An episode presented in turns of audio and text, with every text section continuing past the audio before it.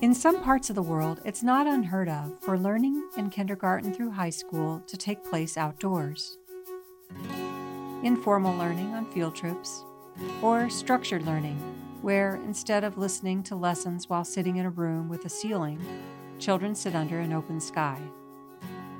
Not unheard of, but it's also not common. In densely populated cities, outdoor learning is not the norm. In the United States, even stepping outside for recess twice a day isn't common. Nature education for children? Well, there's an enormous topic, and one we haven't tackled on the shape of the world yet. Nor are we going to be doing any tackling in today's episode either. Not exactly.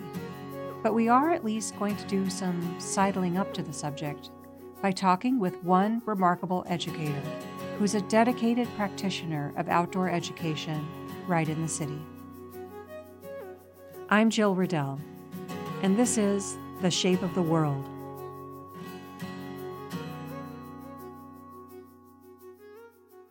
I'm Sylvie Anglin, and I'm the lower school principal at the University of Chicago Laboratory Schools. As principal, Sylvie Anglin recently helped lead a team that built a remarkable outdoor classroom at that school that's right in the city. And before that, when she was a teacher, she would take her students outdoors on a regular basis to a wild place in a nearby park. What I wanted to know was why? What inspired Sylvie to make that effort? How did she get that way?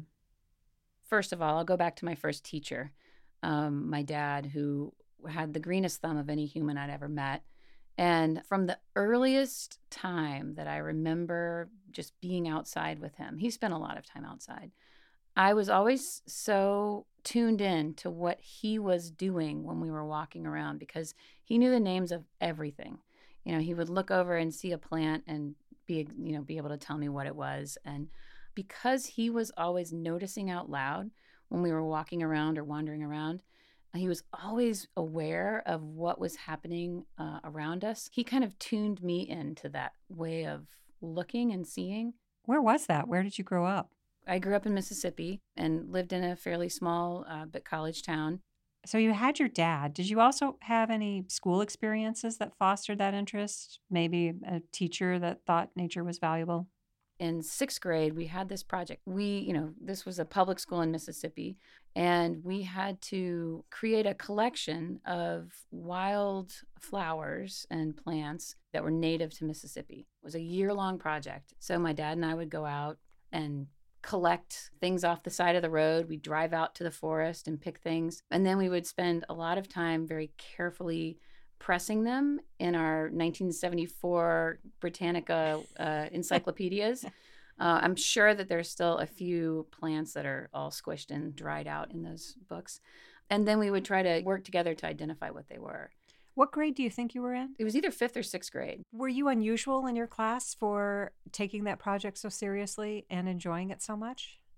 Yeah, I think because there weren't a lot of my friends who had a parent who was like that green mentor or who took such an interest in being outside and exploring and seeing how many different varieties of buttercups we could find. Their parents just didn't do that with them. Green mentor. I like that term.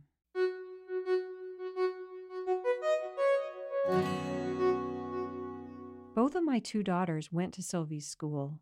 One was Sylvie's student twice, once as a first grader and later as a fourth grader. My other daughter was in preschool with Sylvie's older daughter. We shortened the very long name of the University of Chicago Laboratory Schools to just Lab School, so from now on, that's what we'll be calling it. It is on a college campus, so it has some more green around it than it might be if it were in a different location. However, it is on the south side of the third largest city in America. What has it been like trying to incorporate nature into the fabric of a very urban school? it was embedded in in a school because when the school was founded in 1896 even though it was close to the city we were on the south side in an area that was considered less urban and more rural there were goats and animals around. Was that really typical for city kids to have that experience, or was that a very unusual choice of pedagogy and curriculum? It's all a part of John Dewey's philosophy of what schools should be for students. And in 1896, when he founded the lab schools, he really believed that school should be an extension of what was happening in the real world and life around us. And that children coming to school shouldn't feel like it was something that was alienated from their real lives. It also connects in with, with his philosophy that education should be hands on learning, connecting all of those things together in experiences, deeply rooted in real world situations. It should be all woven together. Do you have any examples of what it's been like for you taking classrooms of children out into nature? The project with the Wooded Island, which I did for a number of years. We would go over to the Wooded Island and the area around it, Bobolink Meadow, and we would just notice things. We would do observational drawings. We would take pictures of creatures. The thing that I really loved about it was that we went back again and again. It wasn't just a one time visit to nature, it was multiple visits where you're really noticing the changes and what's happening in a year. You're developing a relationship with the space. That was what was really important to me. What did the kids see there? Your basic squirrels and bunnies and things. Beavers regularly visited there. And actually, uh, one year we watched a beaver dam all year and all kinds of things. It was actually really amazing. I had this idea that kids needed to have some sort of a field guide. I didn't want to just give them a field guide, I wanted them to create it with me. I worked with the Field Museum and would get specimens of creatures that were native to this area and bring them in so that the children could do really close observational science drawings of those animals. Then, once they had seen them up close and had done really thoughtful drawings of them, when they saw things like that out at the island, they were so excited. They recognized these things. They had names for them and they they knew what they were all about. Is there any way to know if there's a difference between the way children perceived nature in John Dewey's early years at the lab schools and the way children react to nature now? With really young children, I think it's all the same. They have this innate curiosity and they're hardwired to connect with the world around them. I don't see a change with the younger children. I do notice changes with the older children, and partly because we're spending so much time connected to technology and less and less time connected to the actual living world around us. How does it manifest itself? It's a certain kind of lack of awareness of mindfulness that's missing. Nature is a built in mindfulness moment. And when you're out in the natural world, it requires you to be mindful in a way that not being in the natural world doesn't. There have been some small research studies that suggest kids who have attention deficit issues benefit from taking outdoor walks, that they're better able to focus. But just on a personal level, can you observe changes in students? Do you think they're noticeably different from kids who don't have much access to the outdoors?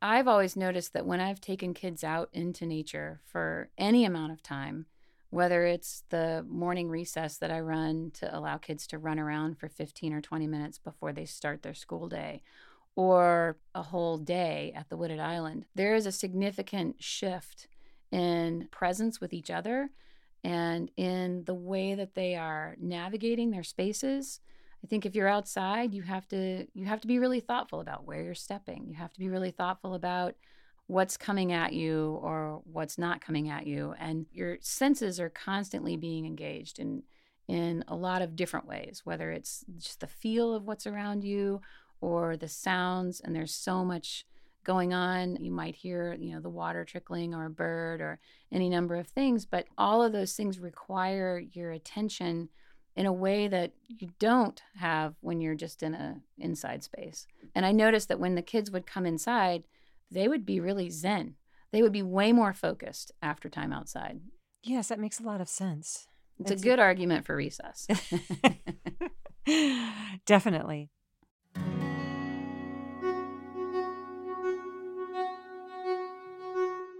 You and I have shared a number of adventures together, but one that I really appreciated being included on was your adventure to create an outdoor classroom at Lab School. And I was part of that advisory committee. What made you think that lab school needed an outdoor classroom, quote unquote, when it had Wooded Island and Botany Pond and other places that children were already going to? It took us about eight years from the time when this a couple of science teachers came running into my office saying, We have this idea. So, when we knew that the youngest kids were going to be moving over closer to Jackson Park, but away from Botany Pond, we were thinking about how we would reconfigure that space. And one of the things that we wanted to do was to connect the youngest children and the older children at the school through a shared experience and a shared beautiful place. Imagine that you and I are standing at the gate together Instead of being us with our adult framework, we're 11. Describe for us what's there. So you walk off of a very flat area where the school is, which is all flat. And the thing and that you concrete, notice, I mean, it's all concrete, sure. right? And you walk through the gate. First thing you notice is this giant circle. And what's interesting about the giant circle, it's ringed with these large stones and big wood logs that for people to sit on. For right? people to sit on. Uh-huh. And the, at the very center of that is a fire pit, which is a very bizarre thing to come to a school in the middle of Chicago and, and see this campfire. Right. Um, and then the other thing that you see are these berms, these hills. They have these stone ledges, which you can actually climb on. We wanted children to be able to engage and explore and take a little bit of risk that meant being able to climb in places where you think maybe you shouldn't be climbing. And then when you look to the left, you notice that there's this little stream. The sounds pull you in. And then you get to this beautiful pond that's got a ring of stone around it and Children can walk all the way around the pond exploring what there is to explore. You invited me over there one day when it was uh, wintry out, and the librarians who do the storytelling were doing a storytelling out there, and the fire was going. And I think there might have been a marshmallow or two involved in that uh, in that day, and definitely some great storytelling and participation from the kids.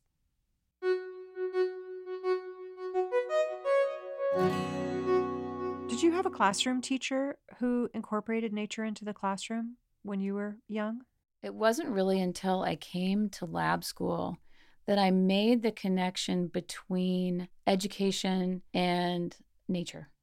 And one of the first times that I really had a, a self awareness about it was the first year I was teaching first grade, and I was teaching with a veteran teacher at the time. And she had this project where they would get amaryllis bulbs in the winter. They would force the bulbs, and over the course of the month, the children did these observational drawings. They would measure the growth, but they would draw. They would look really, really closely at what was happening. And I remember Miss Brindley would really push the children to draw exactly what they saw and to take their time to look at it really carefully. And this is another one of those things where it was a repeated connection and a relationship with nature. So it wasn't just a one time thing. And it was very intentional and really close looking. The children would make these drawings every couple of days. Then you could line up the drawings in, in a sequential order and watch this bulb grow into this beautiful flower. That's when I realized what was possible in a school. I think one thing that's really cool about that is also just imagining them for day after day, having it only be a green shoot. A green shoot, a green shoot. And then the first day when that first little bit of that crimson color starts to appear, how if you weren't paying attention to it on a daily basis, you'd miss it entirely. Mm-hmm. If somebody pointed out to you, you'd be like, oh, whatever. But the fact that you're following it makes that sudden appearance of that really bright, beautiful red its own little miracle. And then to see it unfurl after that, after having paid such close attention, that feeling of reward must be astonishing. It was every time they looked, it was a reward. They would get their card out to draw a new picture and they looked closely. And the second they noticed what was different, they were celebrating it. And there's so many incredible patterns in nature. And when you start to notice patterns in nature, you then can apply that to noticing patterns in math. The natural world provides children with unending questions.